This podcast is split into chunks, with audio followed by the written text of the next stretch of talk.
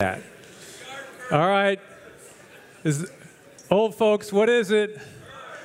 Turn, turn, turn. It's not often that a piece of scripture, word for word, becomes a best selling song, but in 1965, the passage that we're looking at this morning actually did become that song that you just heard. So that's what's going on.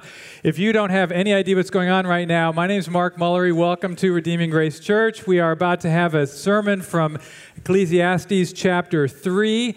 If you're joining us online or you're here for the first time, thanks for joining us. And um, we've been in a series called Under the Sun. And this morning we're going to hear what is, for many who aren't maybe even familiar with the Bible, a familiar poem, a familiar passage of Scripture uh, we're in Ecclesiastes chapter 3, and verses 1 to 15 is the text for this morning, and Psalm 31, verses 14 and 15a, is sort of a, a commentary that will help us make some sense of this passage. So, Diane James is going to read the scripture for us this morning. Thanks, Diane. For everything there is a season, and a time for every matter under heaven a time to be born, and a time to die a time to plant and a time to pluck up what is planted, a time to kill and a time to heal, a time to break down and a time to build up, a time to weep and a time to laugh, a time to mourn and a time to dance, a time to cast away stones and a time to gather stones together, a time to embrace and a time to refrain from embracing, a time to seek and a time to lose, a time to keep and a time to cast away a time to tear and a time to sow, a time to keep silence and a time to speak, a time to love and a time to hate, a time for war and a time for peace. What gain has the worker from his toil? I have seen the business that God has given to the children of man to be busy with. He has made everything beautiful in its time. Also, he has put eternity into man's heart, yet so that he cannot find out what God has done from the beginning to the end. I perceive that there is nothing better for them than to be joyful and to do good as long as they live. Also, that everyone should eat and drink and take pleasure in all his toil. This is God's gift to man. I perceive that whatever God does endures forever. Nothing can be added to it, nor anything taken from it. God has done it so that people fear before him. That which is already has been. That which is to be already has been and God seeks what has been driven away. But I trust in you, O Lord. I say, You are my God. My times are in your hand. Amen. Thank you, Diane. Let's pray. Oh God, as we have heard and sung, you are the Lord, the sovereign, the King, and you're the King of time. You're the God who makes everything beautiful in its time and you're the God in whose hands are our times. I pray that you would use this passage of Scripture to exalt and magnify yourself in our hearts and minds, and to equip us to follow your Son and be missionaries in this world. In Jesus' name, amen. So, we're thinking about time this morning. Are you an on time person? a chronically late person, the kind of person that if you're not there five minutes early, you're actually late, that kind of person. People have different ideas about time, cultures have different ideas about time. Uh, my friend Stephanie uh, quoted an African proverb to me that says something along the lines of Westerners wear, have watches and Africans have time. Westerners have watches and Africans have time, kind of getting at this idea that Africans uh, are working with different goals and targets in mind and not quite so deadline oriented, maybe a little more relational and people oriented. But we live in a place of lots of clocks, right? And notifications and deadlines and traffic jams and stressed out late people. It's helpful to know frustration about time has actually been around for a long time. I came across this funny quote I was working on this sermon, a Roman playwright. It's like a long time ago, Roman playwright. The gods confound the man, he says, who has cut and hacked my days so wretchedly into small pieces Confound him who set up a sundial. So there you go, way back there. Frustration about not having enough time. You know that frustration, don't you? I was, Leslie and I had the opportunity to be on vacation last week. We were with our kids, and I love when we're together with them, try to get one on one time with each of them. And I had time set up with one. We were in a place that, uh, obviously not here, and I, I was going to, to meet with uh, one of the kids. And uh, on the way there, I thought I knew where I was going, and I didn't. And I got lost. And uh, I spent most of the time that I was planning to have that one on one great conversation driving around trying to figure out where I was and how to find the right place. It was very frustrating because there's no way to get that time back. It's gone. So we're a people who often wonder what time it is. And, and not just what's on the clock, but also like what's going on in our lives. You may be thinking about the opportunity to have some time this summer for a vacation, to hang out or maybe have a break from school. You may be in the military wondering is it time for a this assignment or that assignment. You may be thinking about school. Do I go to this school or is it time to go to that school? Or you may be thinking, is it time to move or time to stay here? Sometimes we can feel like there's always things going on and never enough time to do what we want to do. We can maybe have people coming over and feel like there's not enough time to get the house cleaned up the way you'd like it to be, or can be late to an appointment and be frustrated about that. Our lives are bound up in time and in seasons and times. And so the book of Ecclesiastes, the writer, the preacher, he calls himself, Kohelet is the Hebrew word for that. He's on a quest to find meaning and satisfaction under the sun which means apart from God, just in this world without reference to God. And so he's been, he's been asking this question can, can we do this? What does man gain by all the toil at which he toils under the sun? That's sort of the setup question for the, for the book back there in chapter 1 and verse 3. And, and so to sort of paraphrase that, he's saying, Look, can you find meaning and satisfaction in the world but without God? Can, can you find it? And so, like an explorer, he's been setting out in different paths and directions looking for that meaning and significance in life apart from God. He's tried pleasure, didn't work. Wisdom, work, th- th- those didn't come through either. So, the findings so far are that under the sun, life lived without reference to God, it, it, it doesn't satisfy. So today he's coming to a new topic, and the topic today is time. Life in time, seasons of time. So here's the question that's in front of us today Can we find meaning and satisfaction in the times and seasons of life? Can we find meaning and satisfaction in life in its various times and seasons? Now, the answer is well, let's find out. We're going to have to listen carefully to what he has to say.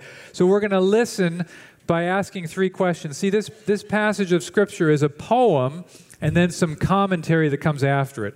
So we're going to ask first, how do we read this poem? How do we understand it? Second, we're going to ask, what do we learn from it? And then third, what do we do with it? So let's take the passage as it comes.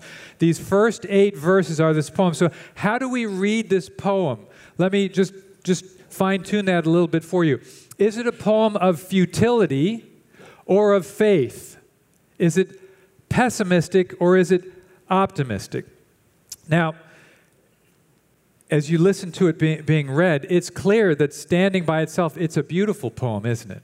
It's recognized by many. It was, uh, as we heard during the, the greeting time, it was a, a hit single recording in, in, in 1965, the King James Version uh, almost word for word. A time to be born, a time to die, a time to plant, and a time to pluck up what is planted, a time to kill, a time to heal, a time to break down, a time to build up, a time to weep, and a time to laugh, a time to mourn, a time to dance. For everything, there is a season and a time for every matter under heaven. These 14 lines sort of encompass our lives time to be born, a time to die, sort of the, the parentheses around physical life. There's emotional life. Uh, uh, caught, caught up in here as well. A time to weep, a time to laugh, a time to mourn, a time to dance. You kind of get the, the spectrums of emotion in there, almost like we might think about the, the joy that one can experience at a wedding and the grief at a funeral. Paul seems to pick up on this in Romans 12 when he says, Rejoice with those who rejoice and weep with those who weep. So there's sort of the, the fullness of, of life here, the boundaries of life, in, in, in, in, and all that goes on in those different seasons of life a time to keep silent, and a time to speak, a time to seek, a time to lose. So I want to ask you again is this pessimistic or is this optimistic? And you know, it's not that easy to tell. In fact, you can have this experience in Ecclesiastes where sometimes it's hard to read what he's trying to, to, to get at. Sometimes it's hard to, to understand what's the author intending for us to get here. And, and let me be you know, transparent and say, even amongst the commentators, there are sort of different takes on how to read this poem, whether it's optimistic or pessimistic because there is great beauty here in the language and in, the descriptions, but there's no God here in the poem. What do we make of that? Is it futile like most of chapters 1 and 2? Vanity of vanities. All is vanity. What do you gain? Life under the sun? Nothing. It's empty. Is it, is it that, or is it more faith filled, like the very end of chapter 2, as you heard, as Justin preached last week, that there is the possibility of joy from the hand of God. What do we do? What do we make of this? Well, let me sort of give you the, the, the, the, two options. In the context of kind of the overall letter of Ecclesiastes, I can understand why people would read this as sort of another vanity of vanities. You're stuck on the treadmill of time, and so Things happen, but you have no control over them, and you're sort of stuck inside of them. There's a there can be a weariness and a fatalism, almost sort of like feeling like a puppet on a string, kind of like that flavor. If you were here for the message last week, you know what's the difference between wise people and foolish people? One lives better than the other, but they both end up dead. So what difference does it make, right? Or you're a wise person, you do all this hard work and you, you generate assets and, and maybe a business or, or, or, or good things in your family, and, and then you die and maybe it's left to somebody who squanders it.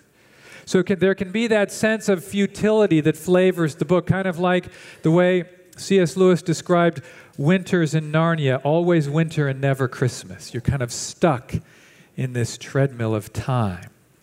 You might try to make things a little better before you die. That's a common human impulse, but why if there's going to be nothing after your seasons here to make a difference? So there can be a sense of futility, and I can understand why people would read this that way, but I don't read it that way. I think there's hope and faith in this passage. And, and the reason is this if you live under the sun, there's every reason to find times and seasons to be empty and meaningless and despairing. But there's more going on here than that. This is a great lesson in how to interpret your Bible. Hermeneutics is the, the technical term for that. Context matters. And when you read a passage of Scripture, the context that matters most is the immediate context that that passage is in. What happens just before and what happens just after? And just before, as I mentioned earlier, well, there's actually hope. There's actually the hope that God gives joy in the midst of toil. That comes from his hand. That's what is, is being said at the end of chapter 2. The key verse that I think brings this home to us is in our passage, verse 11. Look there with me. It says, God has made everything beautiful in its time. So there, we're not just under heaven, there we're not just under the sun, there we're under the God who makes everything beautiful in its time. You see, God is actively working in the times and seasons of life. God isn't just good at knowing what time it is, God invented time. Before there was time, there was God. Think about that. God is the ruler of times and seasons. This comes home to us when we look at the God man, Jesus Christ. Jesus always knew what time it was. He knew when it was a time to heal and a time to teach. He knew when it was a time to gather disciples and a time to send them out. He knew when it was a time to die and a time to rise again. He criticized people who didn't know what time it was. He says in Luke 12, You hypocrites, you know how to interpret the appearance of earth and sky, but why do you not know how to interpret the present time? The Lord of time makes everything beautiful in its time, and that includes our seasons and time. So I believe the posture of this poem is one of faith in the God who always knows what time it is. So now let's let's take this poem and look at the commentary on it. We're going to ask this, uh, the question now if it's a if it's a posture of faith, what do we learn from it? What do we learn from this? And here's what we learn. I'm going to give you the answer up front and then I'll unpack it for you. We learn that God is the potentate of time. Got it? The potentate of time. Not a word that we use a lot. I'll explain it in a moment. But let's look at the text. Look at verse 9 with me, please. Verse 9, right after the poem ends, he says, What gain has the worker from his toil? Now, if you've been here for the series or you're reading through the book of Ecclesiastes, that sounds like that futility from chapter 1 that carries through much of much of what he has to say. So we might expect, well, maybe this is a posture of futility. And then verse 10, he says, I've seen the business that God has given to the children of man to be busy with. And it might be, again, there that it's to be f- living futile lives if they're living under the sun. But as I said, the key to interpreting this passage is verse 11. Hear it again. He, God, has made everything beautiful in its time.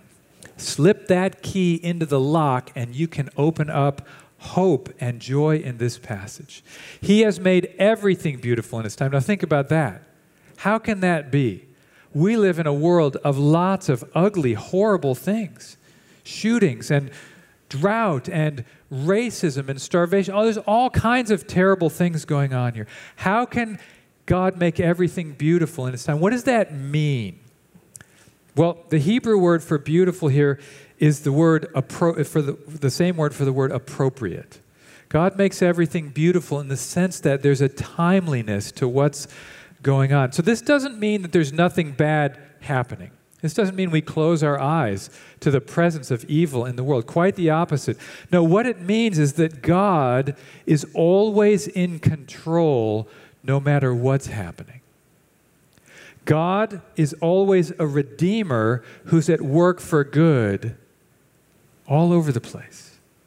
We know this in Romans 8:28. It says he works all things together for good for those who are called according to his purpose.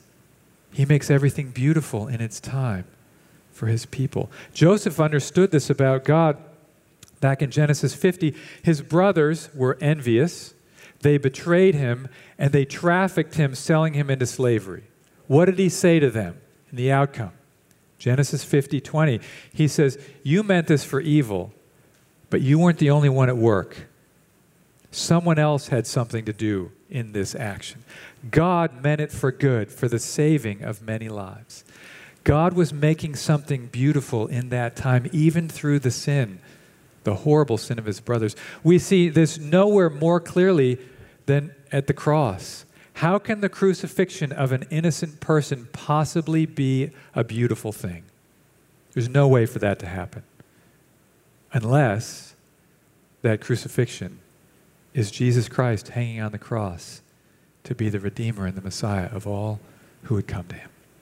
And then that crucifixion, there's beauty in it. God is making everything beautiful in its time because he is the sovereign of time, he is the potentate of time.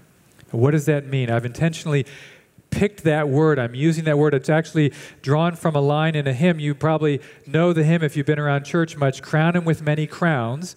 And we'll sing it later in the service. One of the verses that typically doesn't get sung starts like this Crown him the Lord of years, the potentate of time typically doesn't get sung because nobody knows what a potentate is these days. But a potentate is, is someone who is sovereign. A potentate is the head of state, the king, the monarch, the lord, the sovereign.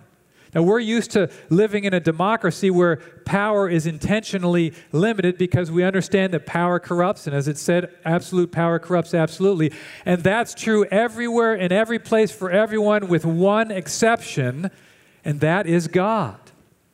So if I were to say, God is sovereign over your time, you might nod your head and say, Great, I get that. But I want to say, God is the potentate of your time.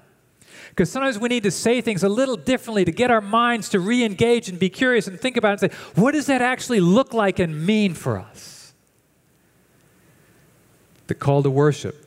1 Timothy God is the blessed and only sovereign, the King of kings and Lord of lords, who alone has immortality. That's why he has time in his hands, because he invented time.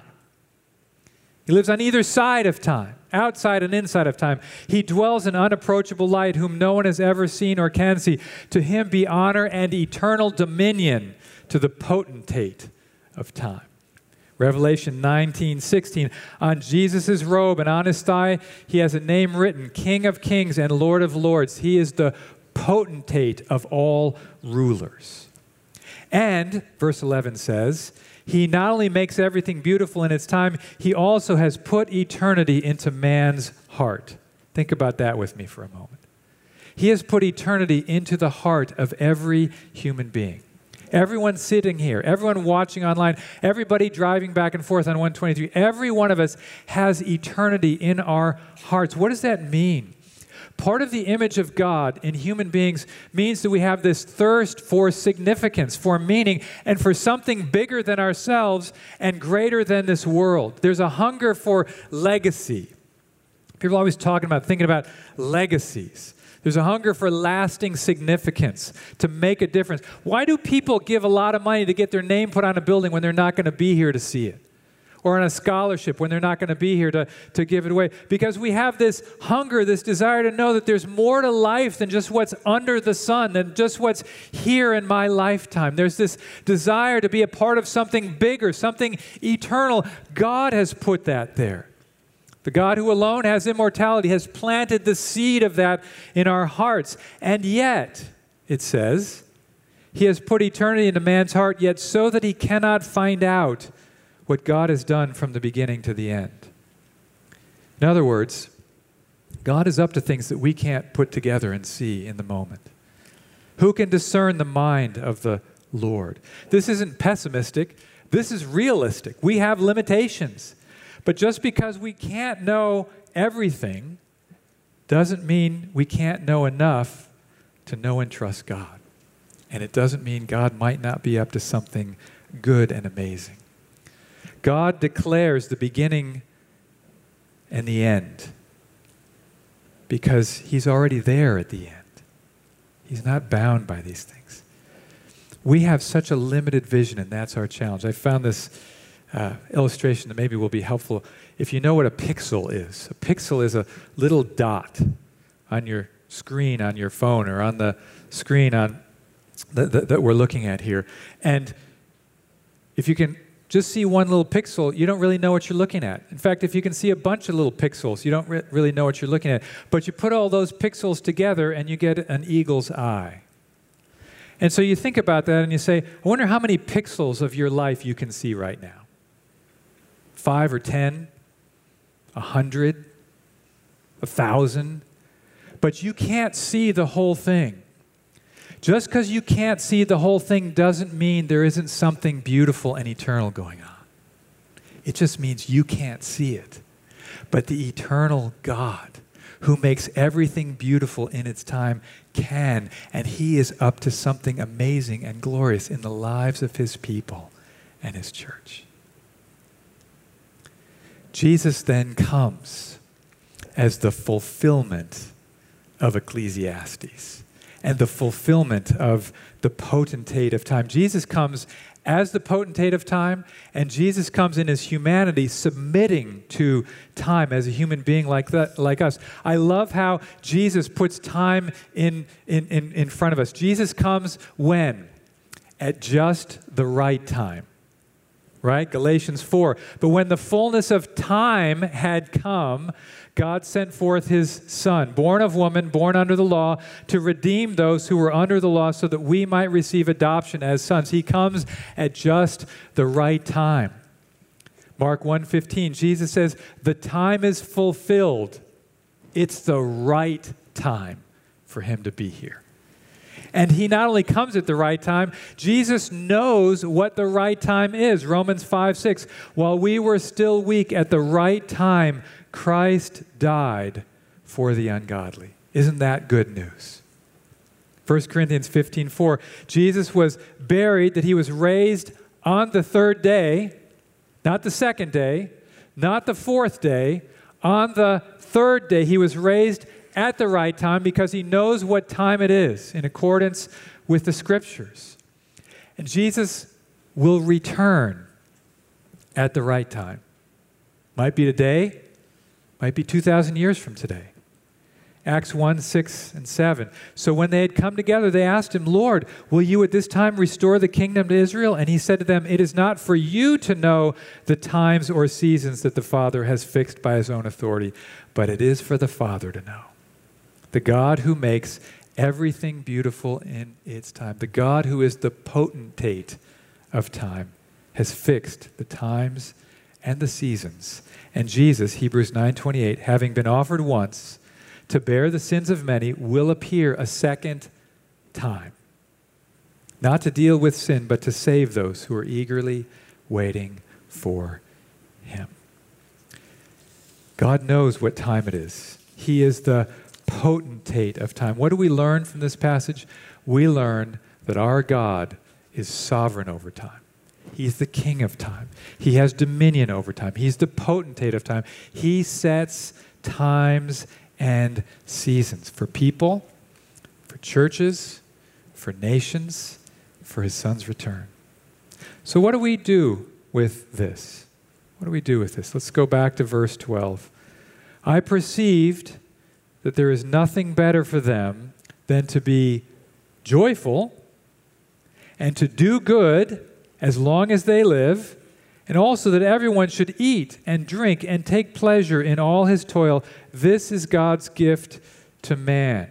In Psalm 31, 14 and 15, I trust in you, O Lord. I say, You are my God.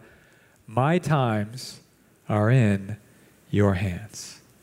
What do we do with the times and seasons we are given?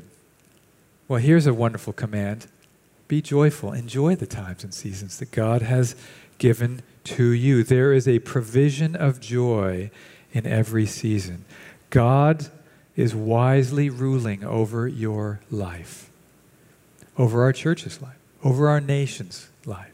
And so we can rest in God's leadership, dominion, sovereignty, God being the potentate of our seasons and times. Be joyful. Rest in what God is doing, even if you can't see it clearly. And then I love what it says. It just says simply, do good as long as you live. Do you know if you're working for God, it totally transforms your perspective on work, doesn't it? And this God is up to eternal and beautiful things in you and through you. And then it says, Take pleasure in your toil, eat and drink and take pleasure. Do you know there's a call here, I think, just to faithfulness, just to going through day by day, faithfully doing what He's put in front of us. We don't always know the nature of the time or the season that we're in. We certainly don't know what's going to happen tomorrow, but we know we have today. And so we can take pleasure in our toil knowing that with God, nothing is lost, and God will see to the results of what we're doing. This is humility, not frustration. This is embracing and, and submitting to God's rule over our lives. It's not despair. The, cre- the great creator Our God will not allow creatures like us to be his equal, and so we don't know everything that he knows, and we couldn't bear it if we did.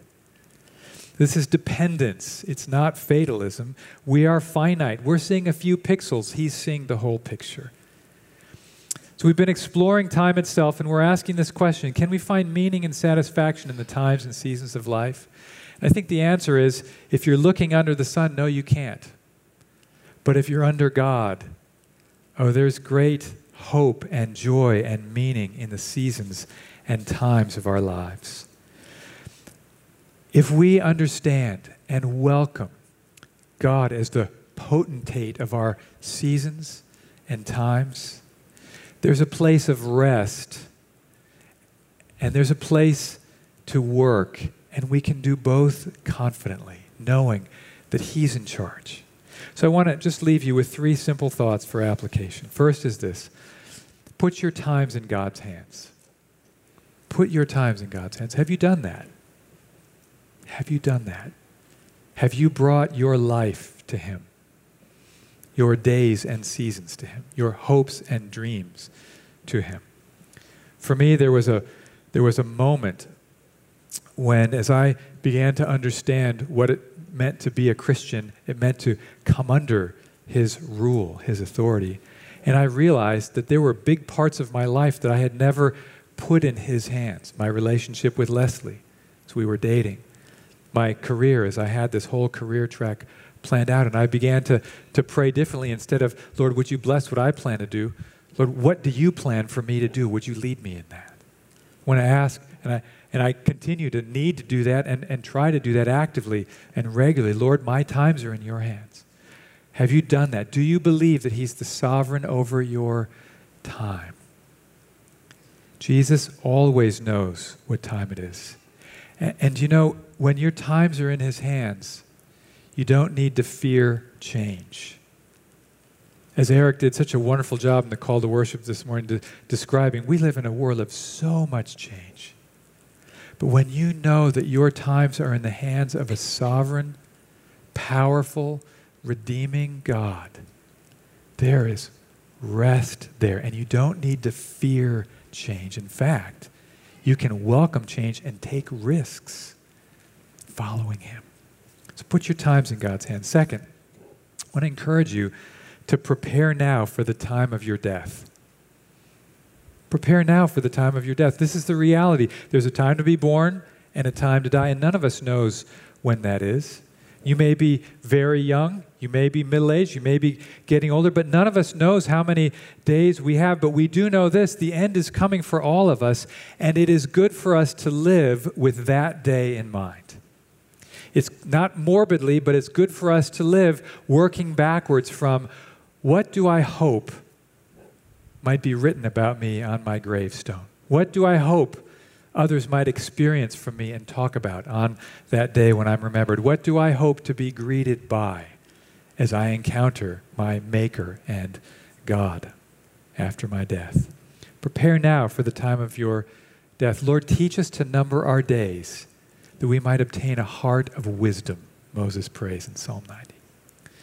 And finally, simply this just make the most of your time. Ephesians 5, he talks about redeeming the time. Live,